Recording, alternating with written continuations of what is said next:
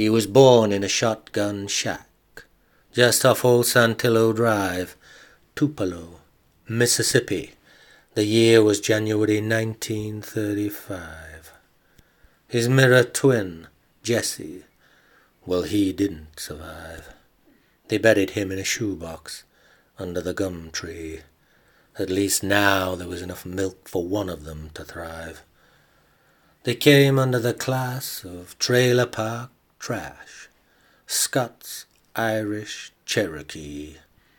But to the wider world, he would become better known as Mr. Elvis Aaron Presley. He was fed on gospel, gumbo, and the guitar.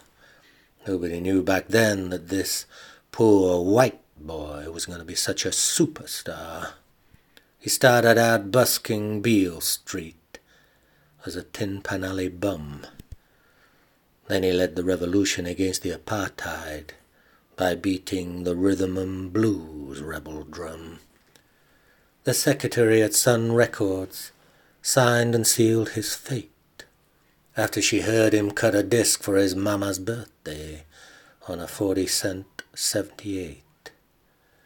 Not bad for a redneck rockabilly who sang and stole the black man's blues.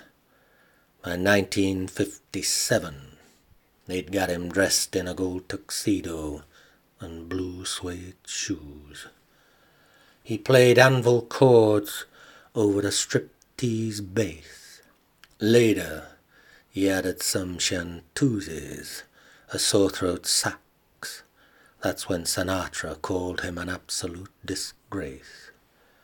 But this band from the Dixieland, they rocked the rail cars and the roadhouse bars, all the way from Texas back up to Yosemite and Utah. He was the epitome of the all American dream He'd risen out of purgatory and poverty to now grace the eardrums of presidents and queens. Everywhere he played, they called out the National Guard. A Florida judge warned him, Boy, you toe the line. Any more hell's a poppin', and you will do a little jail time. They pressed him into military service at Fort Hood it was there that this gut bucket GI found out that his poor old mamma was gonna die. He left all broken hearted and headed back over to Hollywood.